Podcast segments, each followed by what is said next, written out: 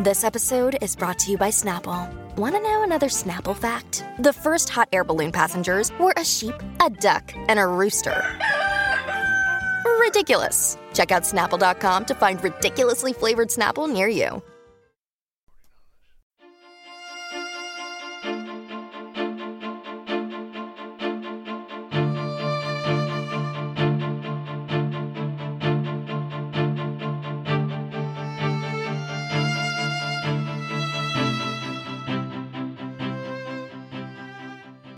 Welcome, everyone, to the new 1001 Sherlock Holmes Stories podcast. Here you'll find a collection of Sherlock Holmes adventures as well as the best of Sir Arthur Conan Doyle's stories. Some from our archives at 1001 Classic Short Stories and 1001 Stories for the Road, and some newly produced, all here for your entertainment. Welcome back, everyone, to 1001 Sherlock Holmes Stories and the best of Sir Arthur Conan Doyle. This is your host, John Hagedorn. Today, The Adventure of the Retired Color Man. First published in Liberty, December 18, 1926, then the Strand Magazine, January 1927, first book appearance in the Casebook of Sherlock Holmes, 1927. And now, our story. Sherlock Holmes was in a melancholy and philosophic mood that morning. His alert, practical nature was subject to such reactions. Did you see him? he asked. You mean the old fellow who has just gone out? Precisely.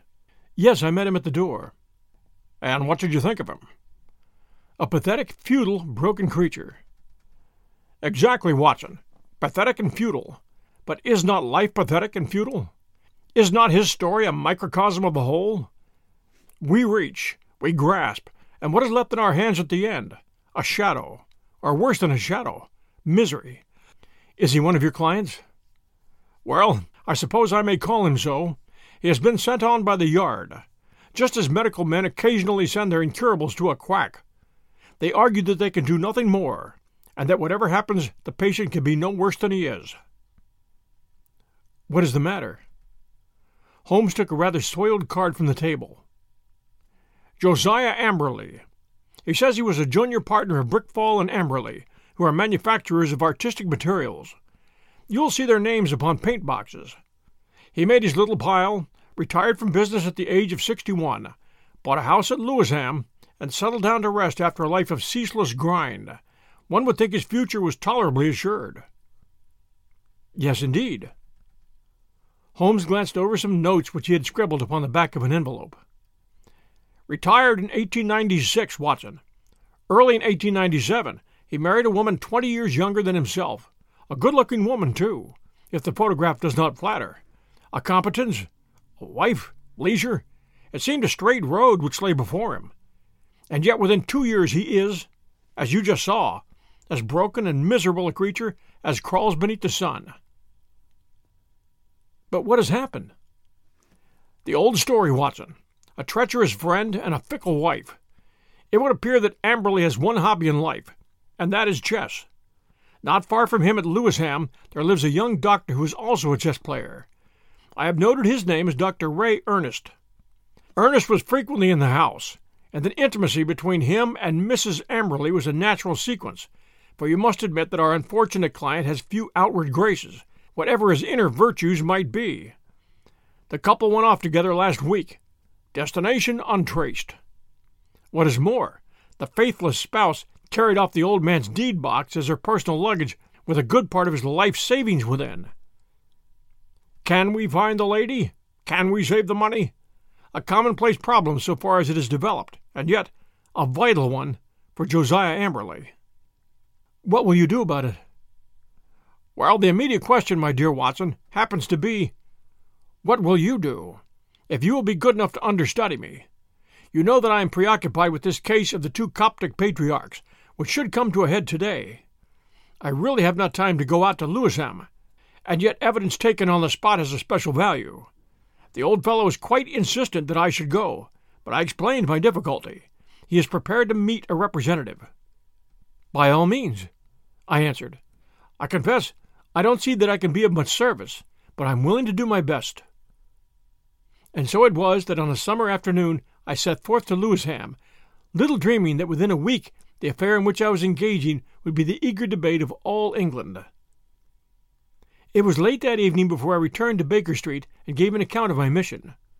Holmes lay with his gaunt figure stretched in his deep chair, his pipe curling forth slow wreaths of acrid tobacco, while his eyelids drooped over his eyes so lazily that he might almost have been asleep, were it not that at any halt or questionable passage of my narrative they half lifted, and two gray eyes, as bright and keen as rapiers, transfixed me with their searching glance. The Haven is the name of Mr. Josiah Amberley's house, I explained. I think it would interest you, Holmes. It's like some penurious patrician who has sunk into the company of his inferiors. You know the particular quarter, the monotonous brick streets, the weary suburban highways. Right in the middle of them, a little island of ancient culture and comfort, lies this old home, surrounded by a high, sun baked wall mottled with lichens and topped with moss. The sort of wall. Cut out the poetry, Watson, said Holmes severely. I note that it was a high brick wall. Exactly. I should not have known which was the Haven had I not asked a lounger who was smoking in the street. I have a reason for mentioning him. He was a tall, dark, heavily mustached, rather military looking man. He nodded in answer to my inquiry, and gave me a curiously questioning glance, which came back to my memory a little later. I had hardly entered the gateway before I saw Mr. Amberley coming down the drive. I only had a glimpse of him this morning, and he certainly gave me the impression of a strange creature, but when I saw him in full light, his appearance was even more abnormal. I have, of course, studied it, and yet I should be interested to have your impression, said Holmes. He seemed to me like a man who was literally bowed down by care. His back was curved as though he carried a heavy burden. Yet he was not the weakling that I had at first imagined, for his shoulders and chest had the framework of a giant, though his figure tapers away into a pair of spindled legs. Left shoe wrinkled, right one smooth. I did not observe that. No, you wouldn't. I spotted his artificial limb. But proceed. I was struck by the snaky locks of grizzled hair which curled from under his old straw hat, and his face with its fierce, eager expression and the deeply lined features. Very good, Watson. What did he say? He began pouring out the story of his grievances. We walked down the drive together, and of course I took a good look round. I've never seen a worse kept place. The garden was all running to seed, giving me an impression of wild neglect in which the plants had been allowed to find the way of nature rather than of art. How any decent woman could have tolerated such a state of things, I don't know. The house, too, was slatternly to the last degree, but the poor man seemed himself to be aware of it and to be trying to remedy it, for a great pot of green paint stood in the center of the hall, and he was carrying a thick brush in his left hand. He had been working in the woodwork. He took me into his dingy sanctum, and we had a long chat. Of course, he was disappointed that you had not come yourself. I hardly expected, he said, that so humble an individual as myself, especially after my heavy financial loss, could obtain the complete attention of so famous a man as Mr. Sherlock Holmes. I assured him that the financial question did not arise. No, of course, it is an art for art's sake with him, said he, but even on the artistic side of crime, he might have found something here to study. And human nature, Dr. Watson, the black ingratitude of it all. When did I ever refuse one of her requests? Was ever a woman so pampered? And that young man, he might have been my own son. He had the run of my house. And yet, see how they have treated me. Oh, Dr. Watson, it is a dreadful, dreadful world, he said. That was the burden of his song for an hour or more. He had, it seems, no suspicion of an intrigue. They lived alone, save for a woman who comes in by the day and leaves every evening at six. On that particular evening, old Amberley, wishing to give his wife a treat, had taken two upper circle seats at the Haymarket Theatre. At the last moment, she had complained of a headache and had refused to go. He had gone alone. There seemed to be no doubt about the fact, for he produced the unused ticket which he had taken for his wife. That is remarkable, most remarkable said Holmes, whose interest in the case seemed to be rising. Pray continue, Watson.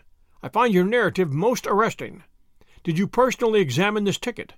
You did not, perchance, take the number? It so happens that I did, I answered with some pride. It chanced to be my old school number, 31, and so it stuck in my head. Excellent, Watson. His seat, then, was either 30 or 32. Quite so. I answered with some mystification, and on B row. That is most satisfactory. What else did he tell you? He showed me his strong room, as he called it. It really is a strong room, like a bank, with iron door and shutter. Burglar proof, as he claimed. However, the woman seems to have had a duplicate key, and between them they had carried off some seven thousand pounds worth of cash and securities. Securities? That surprises me. How would they dispose of those? He said that he had given the police a list and that he hoped they would be unsaleable. He had got back from the theater about midnight and found the place plundered, the door and window open, and the fugitives gone. There was no letter or message, nor has he heard a word since. He at once gave the alarm to the police. Holmes brooded for some minutes. You say he was painting. What was he painting? Well, he was painting the passage, but he had already painted the door and woodwork of this room I spoke of. Does it not strike you as a strange occupation in the circumstances? One must do something to ease an aching heart. That was his own explanation.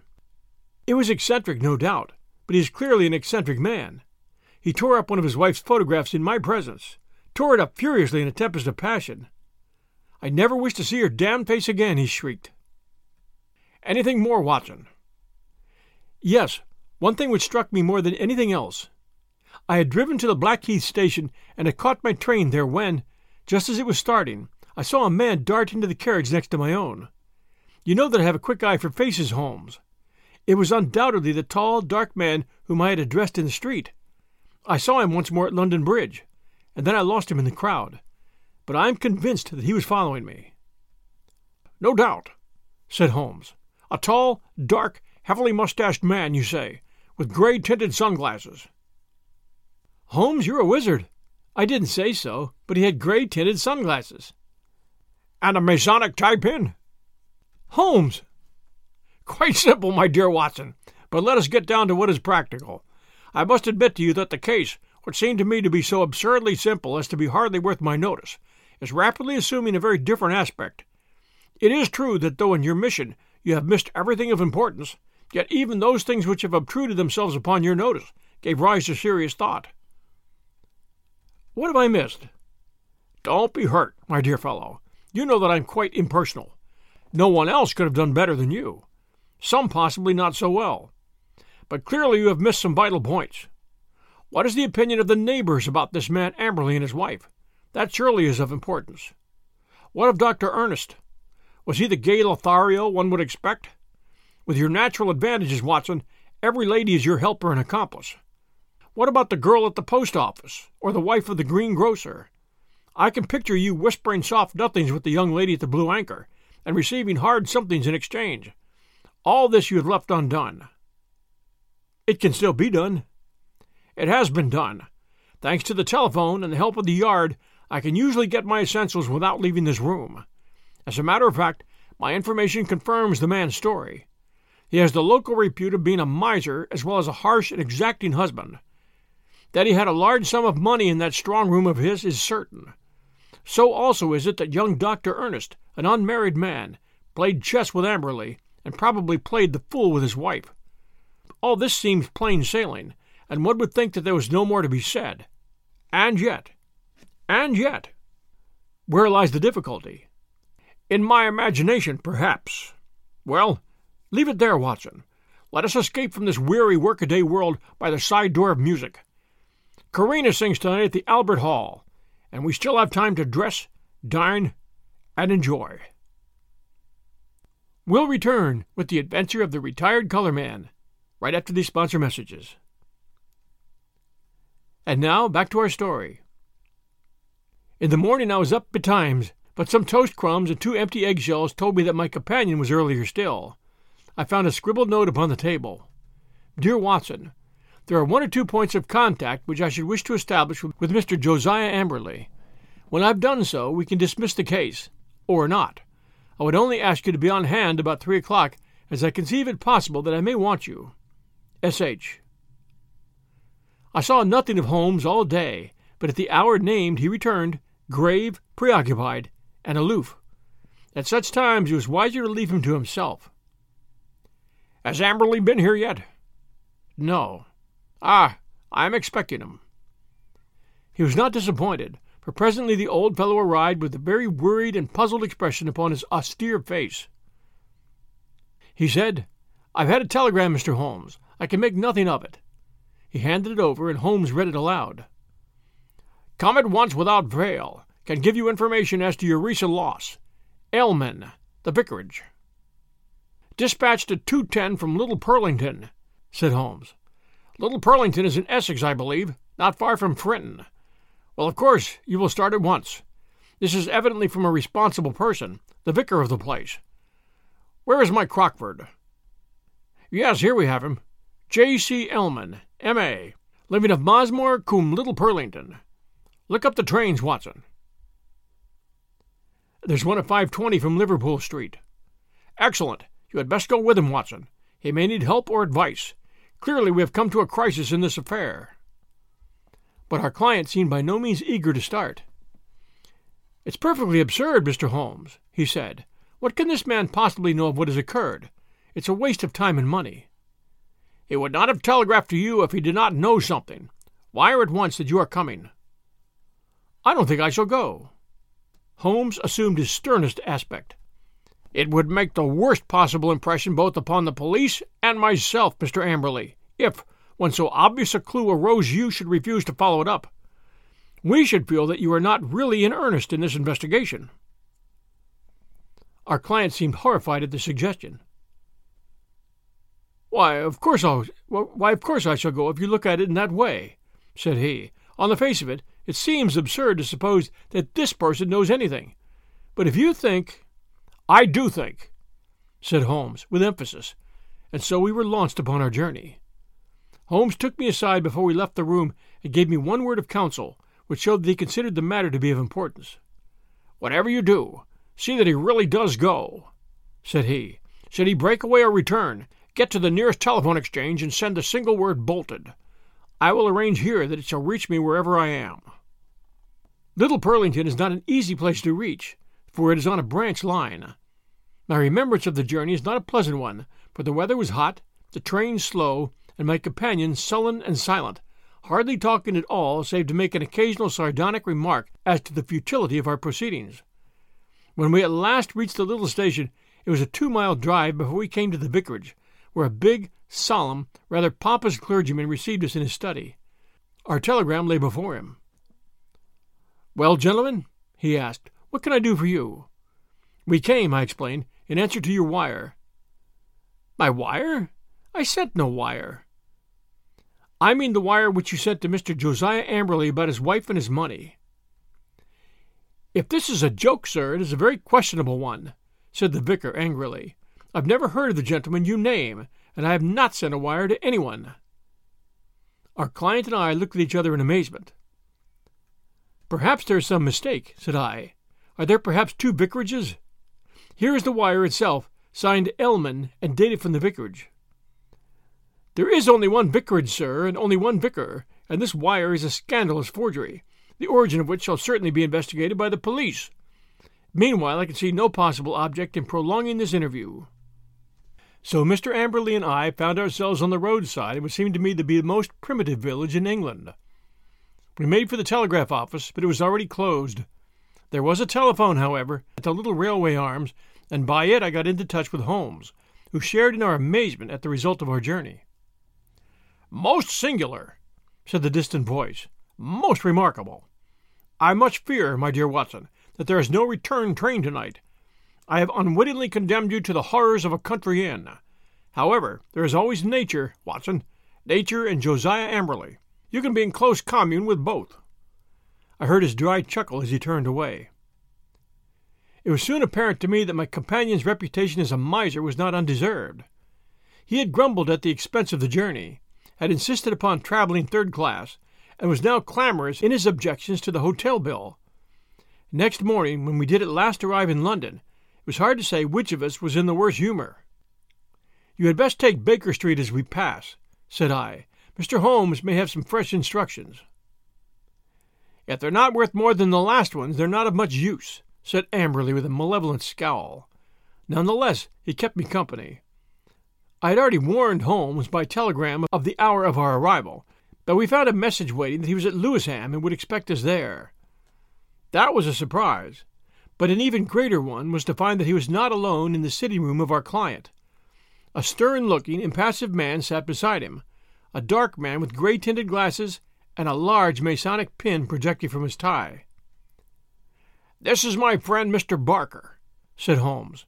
He has been interesting himself also in your business, Mr. Josiah Amberley, though we have been working independently. But we both have the same question to ask you. Mr. Amberley sat down heavily. He sensed impending danger. I read it in his straining eyes and his twitching features. What is the question, Mr. Holmes? he asked. Only this. What did you do with the bodies? The man sprang to his feet with a hoarse scream. He clawed into the air with his bony hands. His mouth was open, and for the instant he looked like some horrible bird of prey. In a flash we got a glimpse of the real Josiah Amberley, a misshapen demon with a soul as distorted as his body. As he fell back into his chair, he clapped his hand to his lips as if to stifle a cough. Holmes sprang at his throat like a tiger and twisted his face toward the ground. A white pellet fell from between his gasping lips. No short cuts, Amberley. Things must be done decently and in order. What about it, Barker? I have a cab at the door, said our taciturn companion. It's only a few hundred yards to the station. We will go together. You can stay here, Watson. I shall be back within half an hour. The old color man had the strength of a lion in the great trunk of his, but he was helpless in the hands of the two experienced man handlers.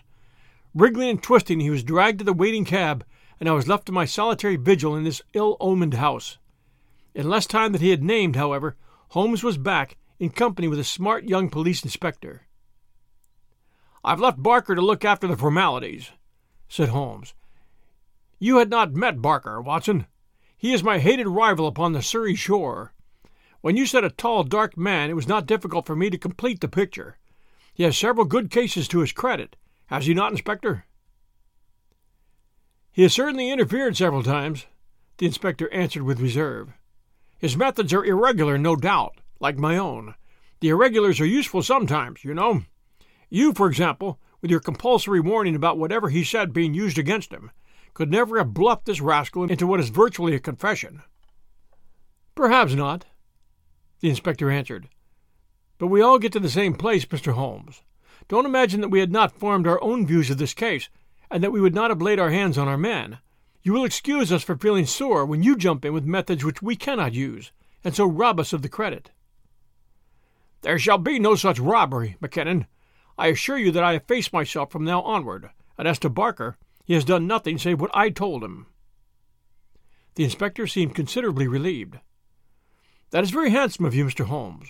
Praise or blame can matter little to you, but it is very different to us when the newspapers begin to ask questions. Quite so. But they are pretty sure to ask questions anyhow, so it would be as well to have answers. What will you say, for example, when the intelligent and enterprising reporter asks you what the exact points were which aroused your suspicion and finally gave you a certain conviction as to the real facts? The inspector looked puzzled. We don't seem to have got any real facts yet, Mr. Holmes. You say that the prisoner, in the presence of three witnesses, practically confessed by trying to commit suicide, that he had murdered his wife and her lover. What other facts have you? Have you arranged for a search? There are three constables on their way. Then you will soon get the clearest fact of all. The bodies cannot be far away. Try the cellars and garden. It should not take long to dig up the likely places. This house is older than the water pipes. There must be a disused well somewhere. Try your luck there. But how did you know of it, and how was it done? I'll show you first how it was done, and then I will give the explanation which is due to you, and even more to my long suffering friend here, who has been invaluable throughout. But first, I would give you an insight into this man's mentality. It is a very unusual one, so much so that I think his destination is more likely to be Broadmoor than the scaffold. He has, to a high degree, the sort of mind which one associates with the medieval Italian nature rather than with the modern Briton. He was a miserable miser who made his wife so wretched by his cheap ways that she was a ready prey for any adventurer. Such a one came upon the scene in the person of this chess playing doctor. Amberley excelled at chess. One mark, Watson, of a scheming mind. Like all misers, he was a jealous man, and his jealousy became a frantic mania. Rightly or wrongly, he suspected an intrigue. He determined to have his revenge, and he planned it with diabolical cleverness. Come over here. Holmes led us along the passage with as much certainty as if he had lived in the house and halted at the open door of the strong room. Phew, what an awful smell of paint! cried the inspector. That was our first clue, said Holmes. You can thank Dr. Watson's observation for that, though he failed to draw the inference. It set my foot upon the trail. Why should this man at such a time be filling his house with strong odors? Obviously, to cover some other smell which he wished to conceal, some guilty smell which would suggest suspicions. Then came the idea of a room such as you see here, with iron door and shutter, a hermetically sealed room. Put those two facts together, and whither do they lead? I could only determine that by examining the house myself. I was already certain that the case was serious, for I had examined the box office chart at the Haymarket Theatre, another of Dr. Watson's bull's eyes, and ascertained that neither B 30 nor 32 of the upper circle had been occupied that night. Therefore, Amberley had not been to the theatre, and his alibi fell to the ground. He made a bad slip when he allowed my astute friend to notice the number of the seat taken for his wife. The question now arose how I might be able to examine the house. I sent an agent to the most impossible village I could think of, and summoned my man to it at such an hour that he could not possibly get back. To prevent any miscarriage, Dr. Watson accompanied him. The good vicar's name I took, of course, out of my crockford. Do I make it all clear to you? It is masterly, said the inspector in an awed voice. There being no fear of interruption, I proceeded to burgle the house. Burglary has always been an alternative profession had I cared to adopt it, and I have little doubt that I should have come to the front. Observe what I found. You see the gas pipe along the skirting here. Very good. It rises in the angle of the wall, and there is a tap here in the corner. The pipe runs out into the strong room, as you can see, and ends in that plaster rose in the center of the ceiling, where it is concealed by the ornamentation. That end is quite open. At any moment, by turning the outside tap, the room could be flooded with gas. With door and shutter closed, and the tap full on, I would not give two minutes of conscious sensation to anyone shut up in that little chamber. But what devilish device he decoyed them there with, I don't know. But once inside the door, they were at his mercy. The inspector examined the pipe with interest. One of our officers mentioned the smell of gas, said he, but of course the window and door were open then, and the paint, or some of it, was already about. He had begun the work of painting the day before, according to his story. But what next, Mr. Holmes?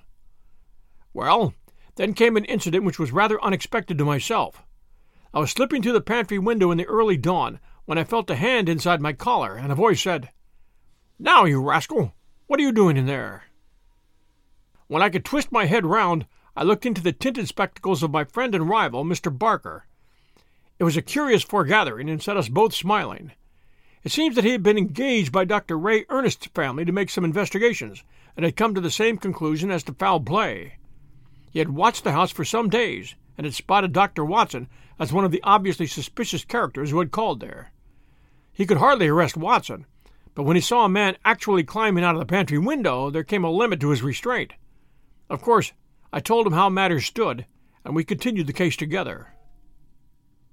Why him and not us?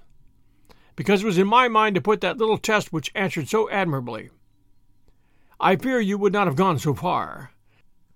The inspector smiled. Well, maybe not. I understand that I have your word, Mr. Holmes, that you step right out of the case now, and that you turn all your results over to us. Certainly, that is always my custom. Well, in the name of the force, I thank you. It seems a clear case, as you put it, and there can't be much difficulty over the bodies. I'll show you a grim little bit of evidence, said Holmes, and I'm sure Amberley himself never observed it. You'll get results, Inspector, by always putting yourself in the other fellow's place and thinking what you would do yourself. It takes some imagination, but it pays. Now we will suppose that you were shut up in this little room, had not but two minutes to live, but wanted to get even with the fiend who was probably mocking at you from the other side of the door. What would you do? Write a message. Exactly. You would like to tell people how you died. No use writing on paper. That would be seen. If you wrote on the wall, someone might rest upon it. Now, look here. Just above the skirting is scribbled with a purple indelible pencil. We, we, and that's all. What do you make of that? Well, it's only a foot above ground. The poor devil was on the floor dying when he wrote it. He lost his senses before he could finish. He was writing, We were murdered. Yes, that's how I read it. If you find an indelible pencil on the body. We'll look out for it, you may be sure. But those securities, clearly there was no robbery at all. And yet he did possess those bonds. We verified that. You may be sure he has hidden them in a safe place. When the whole elopement has passed into history, he would suddenly discover them and announce that the guilty couple had relented and sent back the plunder, or had dropped it on the way. You certainly seem to have met every difficulty, said the inspector. Of course, he was bound to call us in. But why he should have gone to you, I can't understand. Pure swagger, Holmes answered. He felt so clever and so sure of himself that he imagined no one could touch him. He would say to any suspicious neighbor, Look at the steps I've taken. I've consulted not only the police, but even Sherlock Holmes. The inspector laughed. He must forgive you your even, Mr. Holmes, said he. It's as workmanlike a job as I can ever recall. A couple of days later, my friend tossed across to me a copy of the bi weekly North Surrey Observer. Under a series of flaming headlines, which began with the Haven Horror and ended with Brilliant Police Investigation, there was a packed column of print which gave the first consecutive account of the affair. The concluding paragraph is typical of the whole, and it ran thus The remarkable acumen by which Inspector Mackinnon deduced from the smell of paint that some other smell, that of gas, for example, might be concealed.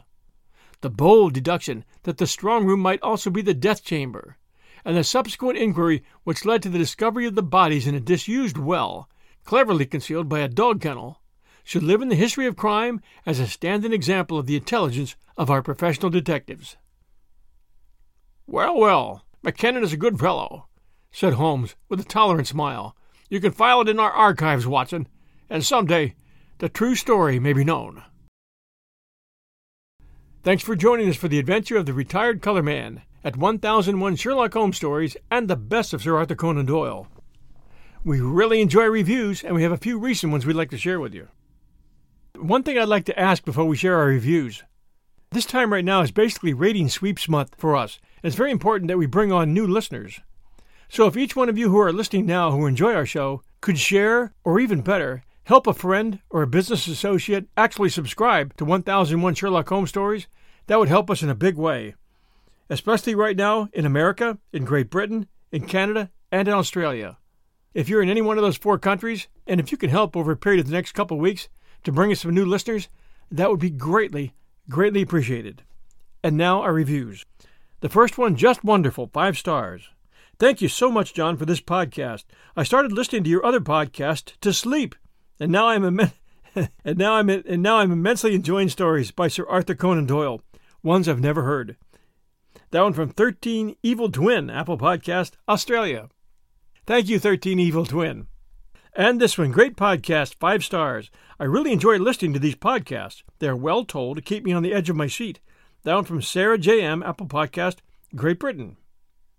And this one, great company. Enjoy listening to original stories that are the basis of the old time radio home shows. Don't always need a British speaker for story. Down from Thomas 071, Apple Podcast, US. And the best, five stars. Thank you for these 1001 stories. I love the narrator. He speaks clearly and inputs emotion into his reading. Again, thank you. I'll be telling everyone about these podcasts, and I hope you do. Thank you, Stella Stadenko, Apple Podcast, Canada. Thank you so much for taking the time to write these reviews. They're they're appreciated so much and they do help new listeners find us. Remember to share our show with others, even take the time to help them download our show from Apple app or Stitcher or whatever host you recommend. It's 1001 Sherlock Holmes stories, easy to find.